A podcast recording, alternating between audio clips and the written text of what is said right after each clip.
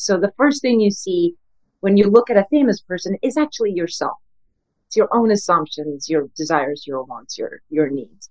And I had been living in this bubble for my entire life, you know, where people always just kind of saw their reflection in me of what they wanted me to be. Welcome to the News Not Noise podcast. I'm Jessica Yellin. Are beauty standards changing? Why do so many women feel unseen as they get older? And how do we manage anxiety in this social media age? In this conversation, I discuss all this with longtime supermodel Paulina Porizkova as we dive into her debut nonfiction book, No Filter The Good, the Bad, and the Beautiful. It's a moving collection of essays and observations about life. With a raw account of the obstacles she overcame and some of her struggles today, Porizkova is candid about the pressure she feels to be authentic in the public eye. We also chat about coping mechanisms for taming anxiety, fighting ageism, embracing vulnerability, and finding your voice. I hope you find our conversation inspiring. Paulina, this book is so beautiful. It's this collection of essays and observations about life that's just, it's honest, it's compassionate, it's revealed, and I think it's really humble and self aware. You must feel really proud, excited, nervous. How are you doing right now? well, you've just pretty much said it proud, excited, nervous, uh, terrified, exhilarated, you know the whole the whole thing really. I know it's hard to come out with a book and i can't imagine it. Uh, this one is so honest about your life. For folks who who haven't read it or explored it yet you have this unbelievable personal story where you were separated from your parents by communism as a little kid. You became a famous political poster child and then had one of the world's biggest modeling careers beginning at 15 you marry a global rock star and it's all played out in the public eye and you're now emerging with your own authentic voice. So, of all of that, I feel like that's backstory, but the book is really about something else. In your view, what is the book about and why did you write it? All right. So, uh, let me just start with why I wrote it. Um, because Maria Shriver called me, like out of the blue. I was just like sitting here uh, in my garden and I get a phone call from Maria Shriver. And I was like, is this a prank call or something? Why would Maria Shriver be calling me? Am I a bad Democrat? What's going on? But it turns out that she was following me on Instagram. And she said, I really love what you're doing on Instagram. And I have my own imprint and uh, on which I'm going to only publish uh, a few books a year. And I would like for you to be, you know, one of the first titles in my first year. Um, and so can you, you know, and she wanted me to write it sort of like I write my Instagram uh, she, you know, she, it wasn't a tell-all memoir that she was offering me. She was like, write it, you know, write it the way that you write Instagram. And I thought that sort of inspired me because I was like, I was writing into Instagram, you know, every day anyway. So I thought this would allow me some more depth and some more time to really delve into the topics that I deal with on Instagram. So that is the why. and then I was presented with a challenge of, oh, and can you do it in three months? So, right. No problem. Sure. I'll bare my soul in three months. Well, you know, my last book, my novel only took me five years. So why shouldn't I be able to write a book in three months? Right. Uh, but I saw that as a, as a challenge. I was like, can I write a book in three months? I had no idea, but I was, uh, I was up for trying. And for the second part of the question, which is, was it's like what I'm trying to what what is it that I'm trying to um, uh, have my readers take away from the book? I think um, I I think a part of that is is about assumptions about how people make assumptions about you know based on themselves based on who they are based on their trajectory their childhoods their you know their their social circles and I felt like if I if I gave away all my secrets and if I was really vulnerable and I just kind of went into it, maybe somebody would get the idea that things are not always what they seem, to look under, to open the book and read it instead of just staring at the cover, which is what my whole life had been. It was like, you know, I was a one dimensional photograph. I was a cover and I never really got to be a person underneath all of that. And so I think that that would be my hope for a takeaway on this book is, you know, there, we are all, all of us have a story. Don't make a judgment just, just because it's easy to do. It's beautiful. And you do, you achieve it in the book. Uh, you've had, as you're saying, this very public life. And one of the quotes that really stood out to me when I was reading it is um, you wrote, When I was the most seen, I felt the least heard. Would you explain that and what that did for you inside, what the inner experience of that was? Well, I mean, I think this is, again, it, it, it you know, it, it's kind of like what, what I'm just talking about. You're picking up exactly on, on, on that aspect of it it's that um, I, I, have an essay in the book um, about fame and about how you, as a famous person, um, you come kind of encased in a soap bubble. And the soap bubble is uh, translucent on the outside and it's reflective. So the first thing you see when you look at a famous person is actually yourself. It's your own assumptions, your desires, your wants, your your needs. And I had been living in this bubble for my entire life, you know, where people always just kind of saw their reflection in me of what they wanted me to be. You know, I was the famous political refugee, so people wanted me to be the, you know, incredibly grateful little child that got to come to Sweden and, you know, start life anew, reunited with my parents without actually knowing that the full story was that I was taken away from the only parent I knew, which was my grandmother and my parents split up the moment we arrived in Sweden. Uh, I was called a dirty communist in school, and I was um, this was one of the the periods of my life where where I was suicidal, where I was that sad. And then, of course, you know, becoming a model and having an enchanted, glamorous, wonderful life where everything was so easy for me because I was young and beautiful and rich. When, in fact, I was, you know, a, a teenager with daily panic attacks, and I was terrified and work consisted as much of sexual harassment as it did actually making photos.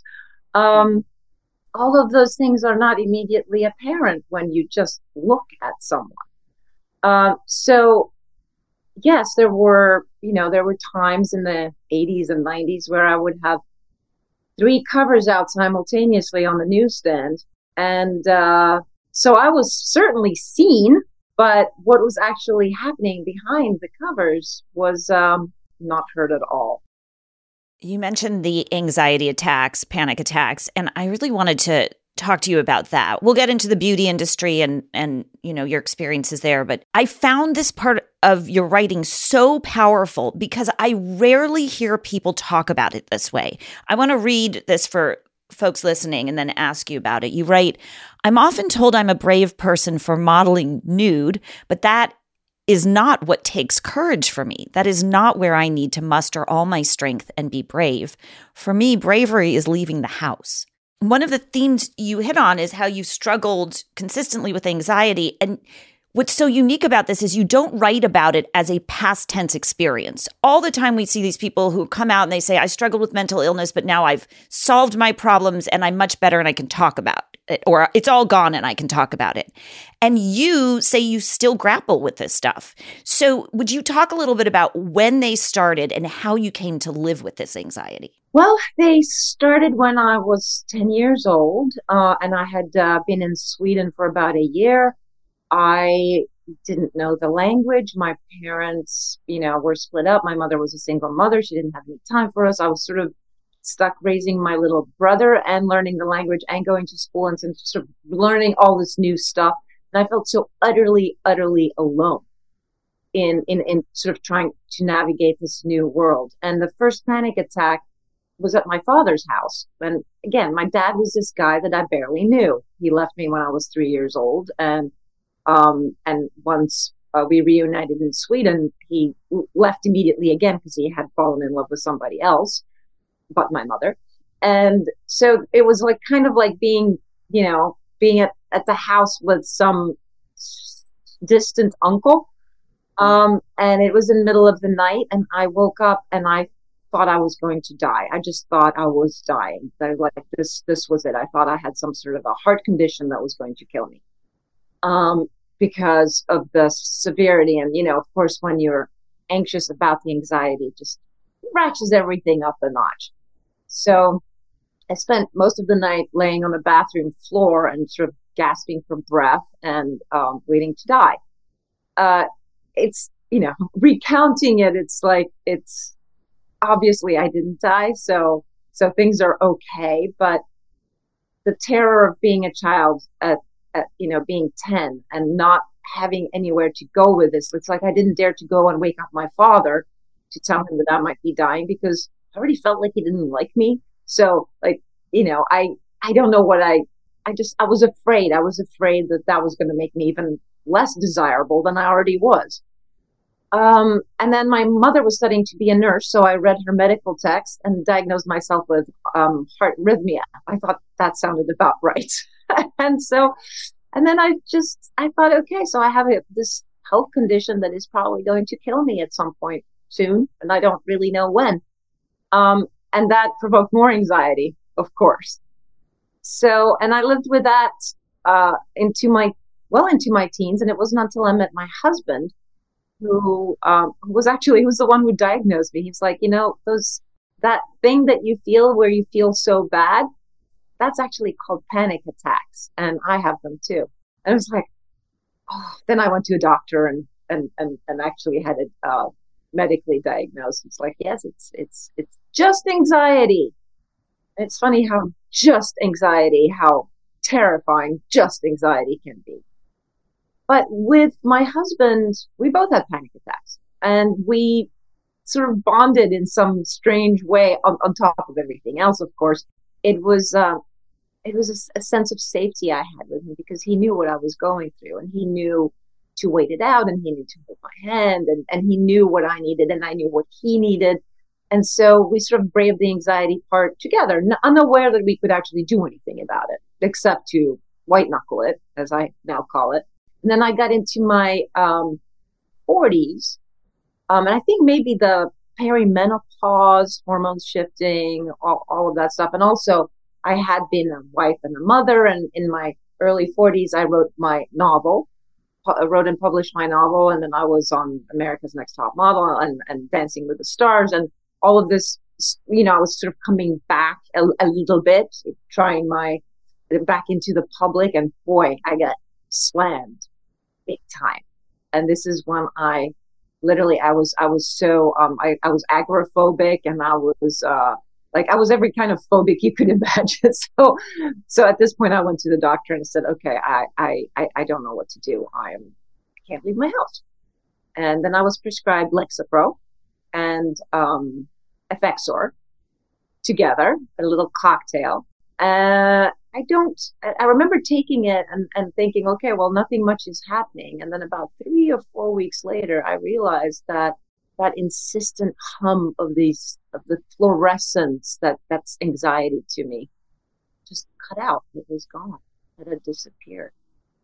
And so I spent the following three to four years sort of happily insulated from the anxiety. That it did take the anxiety away, but it also took away some other things that I found rather important, like um, wanting to write, wanting to create, or um, or wanting to have sex, or um, or even like really engaging on that on that on a deep level because um, when I, huh, you know, getting into getting into conversations or arguments with people, I would just sort of I was able to just shrug it off and go, well, that's your opinion and you're entitled to your opinion and I'm entitled to mine and sort of walk away, which only later did I discover it was like that, but that's not really me. That's not who I actually am. So it provided me with, it provided, it gave me a vacation.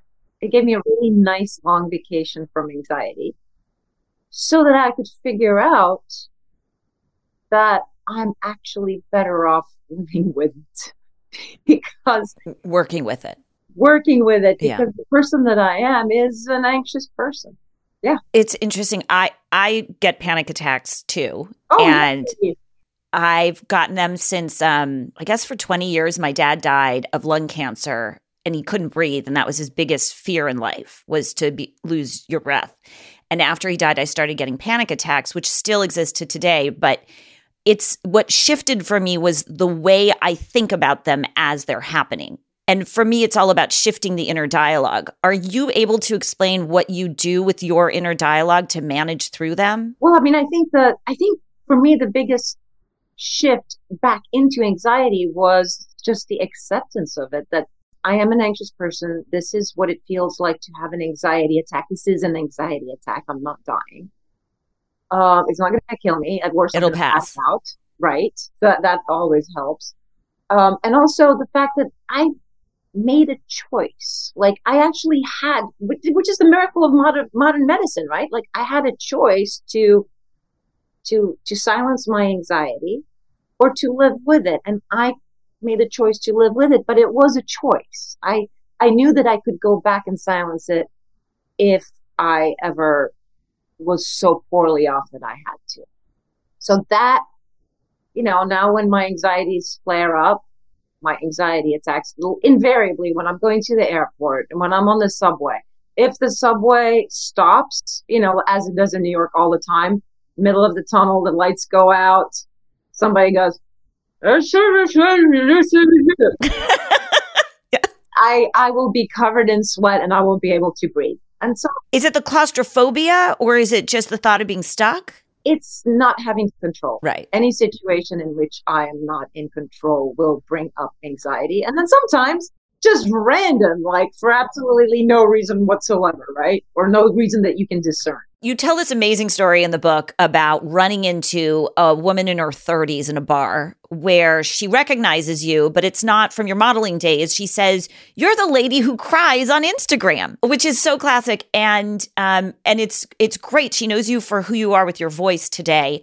Uh, one of the things that I found so interesting was how much of an overwhelmingly positive response you've gotten for being so revealed on Instagram and sharing emotional pain there. So many people can relate to it. So many people feel seen and heard and relieved by watching somebody as famous and seemingly having it all together as you sharing this. Right. And yet you also get a response from people who say, it's too much. Are you okay? Why do you think culturally we react with a shaming response when people share pain and grief? Well, I think we're culturally now programmed or deprogrammed from being sensitive to pain, uh, being sensitive to death. I, I, really do think that this is like such a big issue. Um, you know, I, I think back like a hundred years ago when I wasn't alive, not that old, but you know, uh, back in time, you were confronted with death daily. You know, you had to kill your own meat. You, um, you know, women died in childbirth. That was like all the time. Your children died from like silly diseases that we now can cure. Uh, people were dying. I think you were exposed to the potential of death everywhere, all the time in life. That, that was like it came with living, right? And I think now we've sort of managed with modern interventions and hospitals and and great new drugs and surgery and all of that, we've managed to distance ourselves from the painful part of death. And we no longer know how to deal with the pain. We don't know how to deal with pain. You can medicate pain. I mean, when has that ever been possible to medicate pain? I mean, fantastic that it does, but it also has left us, I believe, um, unable to cope with it and also unable to cope with other people in pain. And this is what I saw a lot of when I was at my very worst, when I was in really dark days, was how how much grief terrifies people. People who are not in the grief club, it's like an infectious disease. It's like you have the plague. Um, so if you need anything, I'm right here and you call me, okay? Bye. Right. I mean, that's you either get that, the distancing, or you get people trying to fix it um, you know, why don't we go out and, you know, why don't you take a dance class and why don't you, why don't you do this? Oh, and, and then platitudes. Grief is love with nowhere to go and in a better place. And every time I heard that, I so wanted to give the person a finger and I knew, like, God damn, save your breath. So I think when you have entered the grief club, however, you know, And I just happened to be in it and processing it in a worldwide pandemic. So I was not alone. I was not the only person to be suffering, and I was not the only person that was dealing with death and grief. There was a lot of us out there, and um, and because I was so isolated and so lonely and so desperate, it's like you can't even have your friends to hold you. Um, I turned to social media, and remarkably, it held me back. It it cradled me back. People came on and shared their own stories of grief and what was happening to them. And then, you know, sometimes it was death, sometimes it was divorce, sometimes it was heartbreak. And we were sort of, you know, we were, we were out there sort of holding each other's hands through the, through the internet as, as much as one can. And it, to me, it, it, it saved me. Let's talk about the beauty industry because, um, first, your book, No Filter, you have a view um, that I think is so interesting, which is that people should do what they want with their beauty choices, but be transparent about it. Would you explain? Well, again, this is again because we, in the in these amazing modern times, we actually have a choice about what we look like. I mean, when has that ever happened before? Uh, it's really quite remarkable. And aging as a woman is seen as I guess it's almost seen as a disease because as you age, you are um, a aging out of visibility, um, and it's like something that can be fixed. And if it can be fixed, should it be fixed?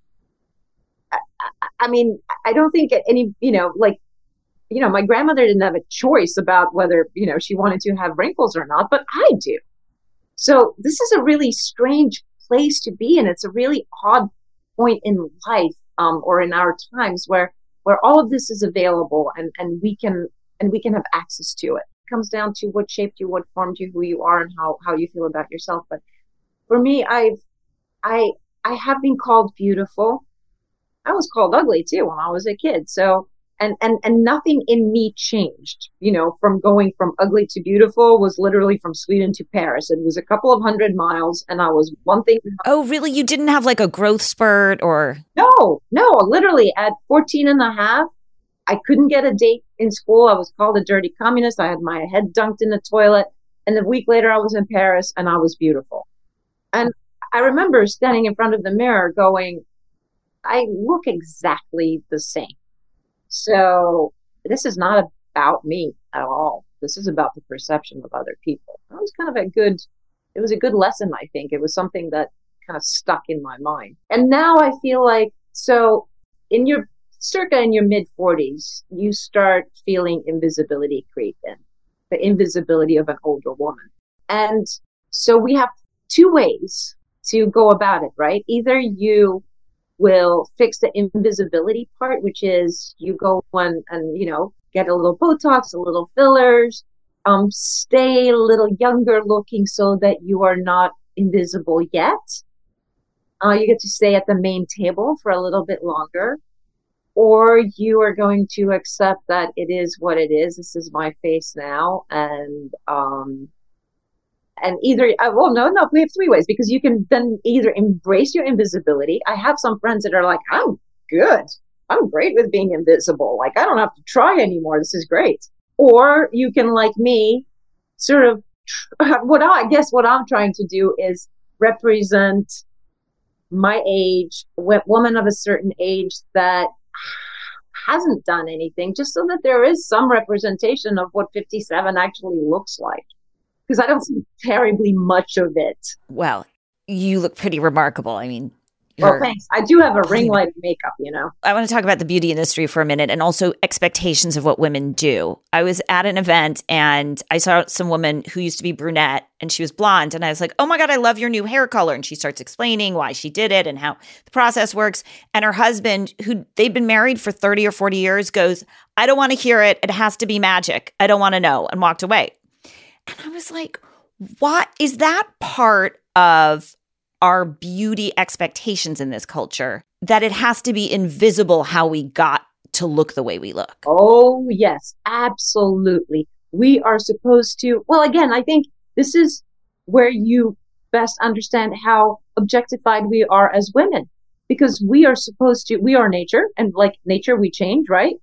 Um, yet we're supposed to stay the same as an object would, as a, as a piece of art. You know, we are purchased at this stage and please stay that effortlessly. Um, yeah. And I think guys really get really freaked out when they, I have friends, I have lots of friends that do little, little tweaks and little things here and there when their husbands are out of town for business. totally right. Their husbands will never know and they will just think they're effortlessly beautiful. And, you know, I, I, I, I, I understand it because there's such a, there's so much shame. There's so much shame if you're a woman. There's shame if you do tweak and if you do something for, you know, trying to remain the same, which society expects you to do and wants you to. And then there's shame if you just let go.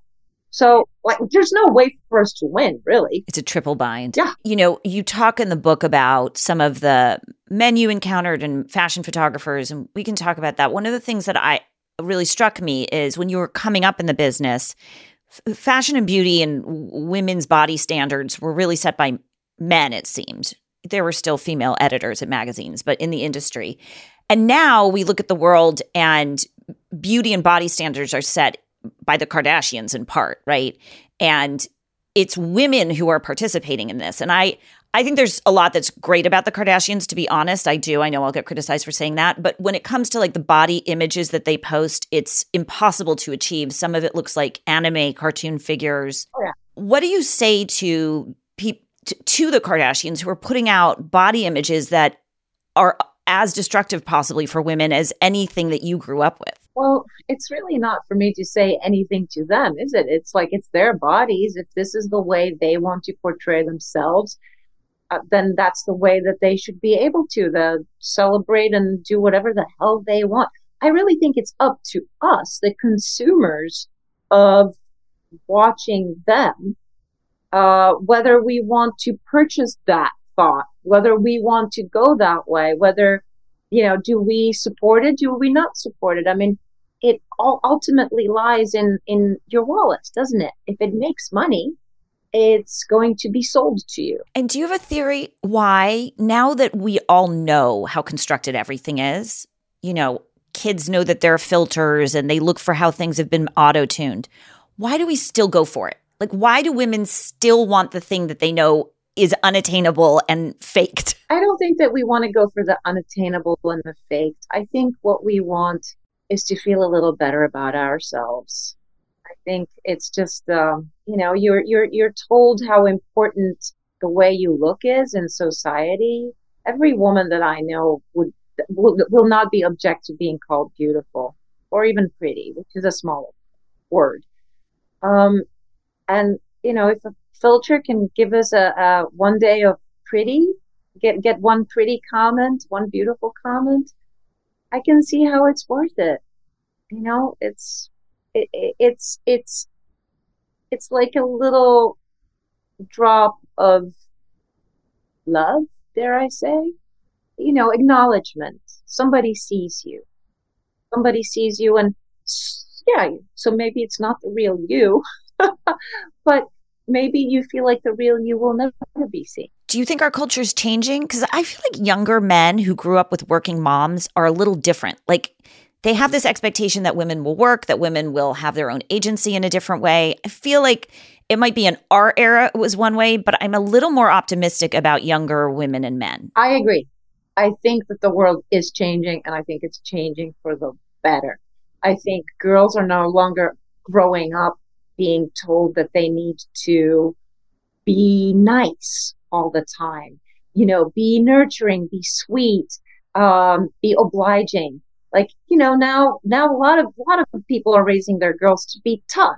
You know, badass is a fairly recent term. Um, you know, being a badass girl.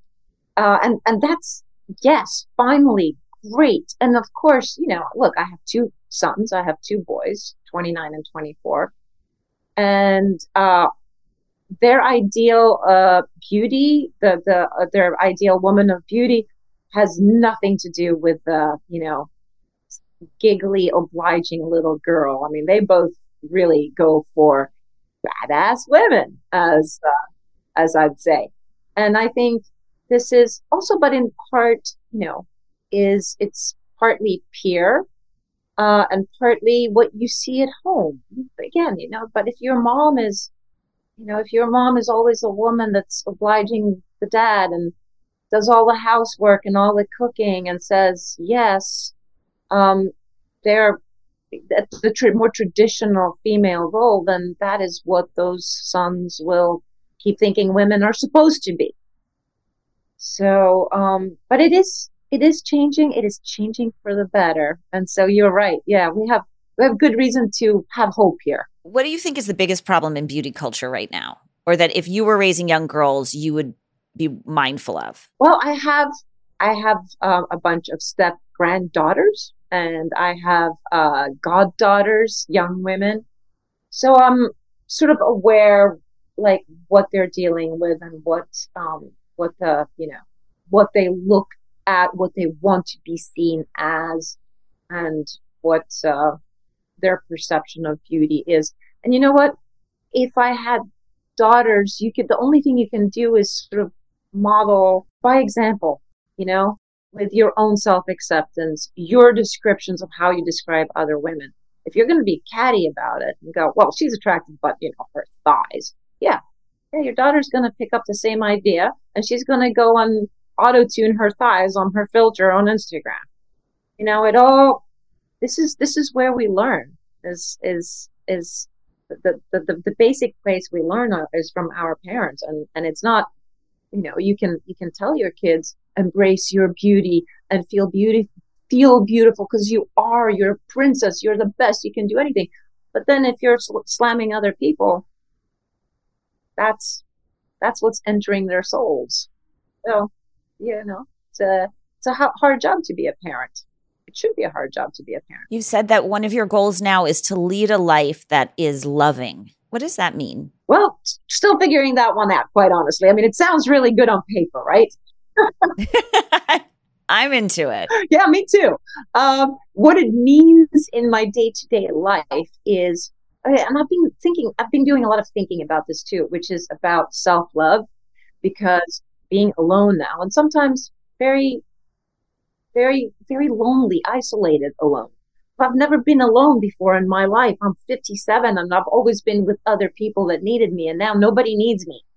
My children have flown the coop and I'm single and I'm all by myself and I don't have anybody to come home and share things with. And it's sometimes it's really sad. And so I get a lot of, um, a lot of feedback from people that are like self love. It's all about self love. You need to love yourself. You need to, you know, be your own best friend. La la la la la la la. And I always think, well, I'm, I'm not, I'm not so sure I agree with that. I mean, if of course, you know, I think accepting yourself for who you are is it's something that we really should work on. That's something that's like a, a that's a great goal is self acceptance. But I feel like love, actual love, should be turned outward. Like love in the vacuum? What, what, well, what's the point? If I lock myself in the closet and not love myself, what good is that to anybody, including myself? Um, so that's what I mean with loving life is, I mean, take the love I have and direct it out. Because that's how you, that's how the container replenishes, right? It's like you give and you get back. It's not about holding it close and saying, hey, that's it. Self love. Got it. Isn't there a concept of you need to generating self love is the way you generate love for others as well? Like you are the source stone. Yes, yes. Through that inner experience, you can then yeah share that with others. I agree. And so there's there's a there's a whole conversation about this that I and I haven't quite narrowed it down. All I know is that I have encountered a lot of people that are very self loving their container is filled with love for themselves and then they put a lid on it and go, what? Yes, absolutely. Your lid overflows. That sort of self love I'm not that into. And you finally you've said that y- you believe in a life with purpose. That's the biggest thing. And what does that mean to you? And is it is it purpose as a goal instead of, say, happiness? Well, this comes about from just, again, thinking, being so immersed in, you know, grief and trauma and what is happiness and what is joy and gratitude and just kind of sorting out through all of these emotions. And, and my husband, when our marriage was completely tanking, used to say, um, why can't you just be happy? As that, that was the solution to our disintegrating marriage was because I couldn't be just happy. And I kept thinking, but like, you're not just, you know, happiness, like, it, it doesn't just happen from nowhere, right? And, and, and actions have consequences and there's two of us in the marriage. So now I can just blithely go about and be happy. But he thought, he genuinely thought that he was happy and the only problem in our marriage was that I was not happy. And I just need to get to this point where I'm happy. Um, and so I have an issue with people that go, just be happy, or I just want to be happy. I just want my children to be happy. Because I feel like, well, happiness is, permanent happiness is A, unattainable. Um, there's happiness is, is ephemeral. It's just a, it's short little burst. Um, that, that's not something, if you live for that, you're going to be constantly disappointed by life because you're never always going to be happy and and like is that even possible and is that even good um purpose. Purpose is what gives you a reason to live. And i think with your purpose comes those little rays of happiness. Um it the moments of joy and the gratitude that i think you know that that's the reason to live not not this you know live to be happy well, we sense your purpose in this book. It's beautiful, it's moving, and I think for so many people, it'll be a real source of feeling seen and connected in a different way. You're just a really special person, and I'm grateful for this book and for your time today. Oh, Jessica, thank you so much, and ditto, so much ditto to you. Thanks for listening today. If you liked what you heard, please subscribe or follow this podcast on your favorite podcast app. And you can follow me at Jessica Yellin on Instagram and Twitter. Find me at News Not Noise on YouTube and TikTok. You can subscribe to the News Not Noise letter at newsnotnoise.bulletin.com. And you can support this work on patreon.com slash newsnotnoise so I can keep giving you information, not a panic attack.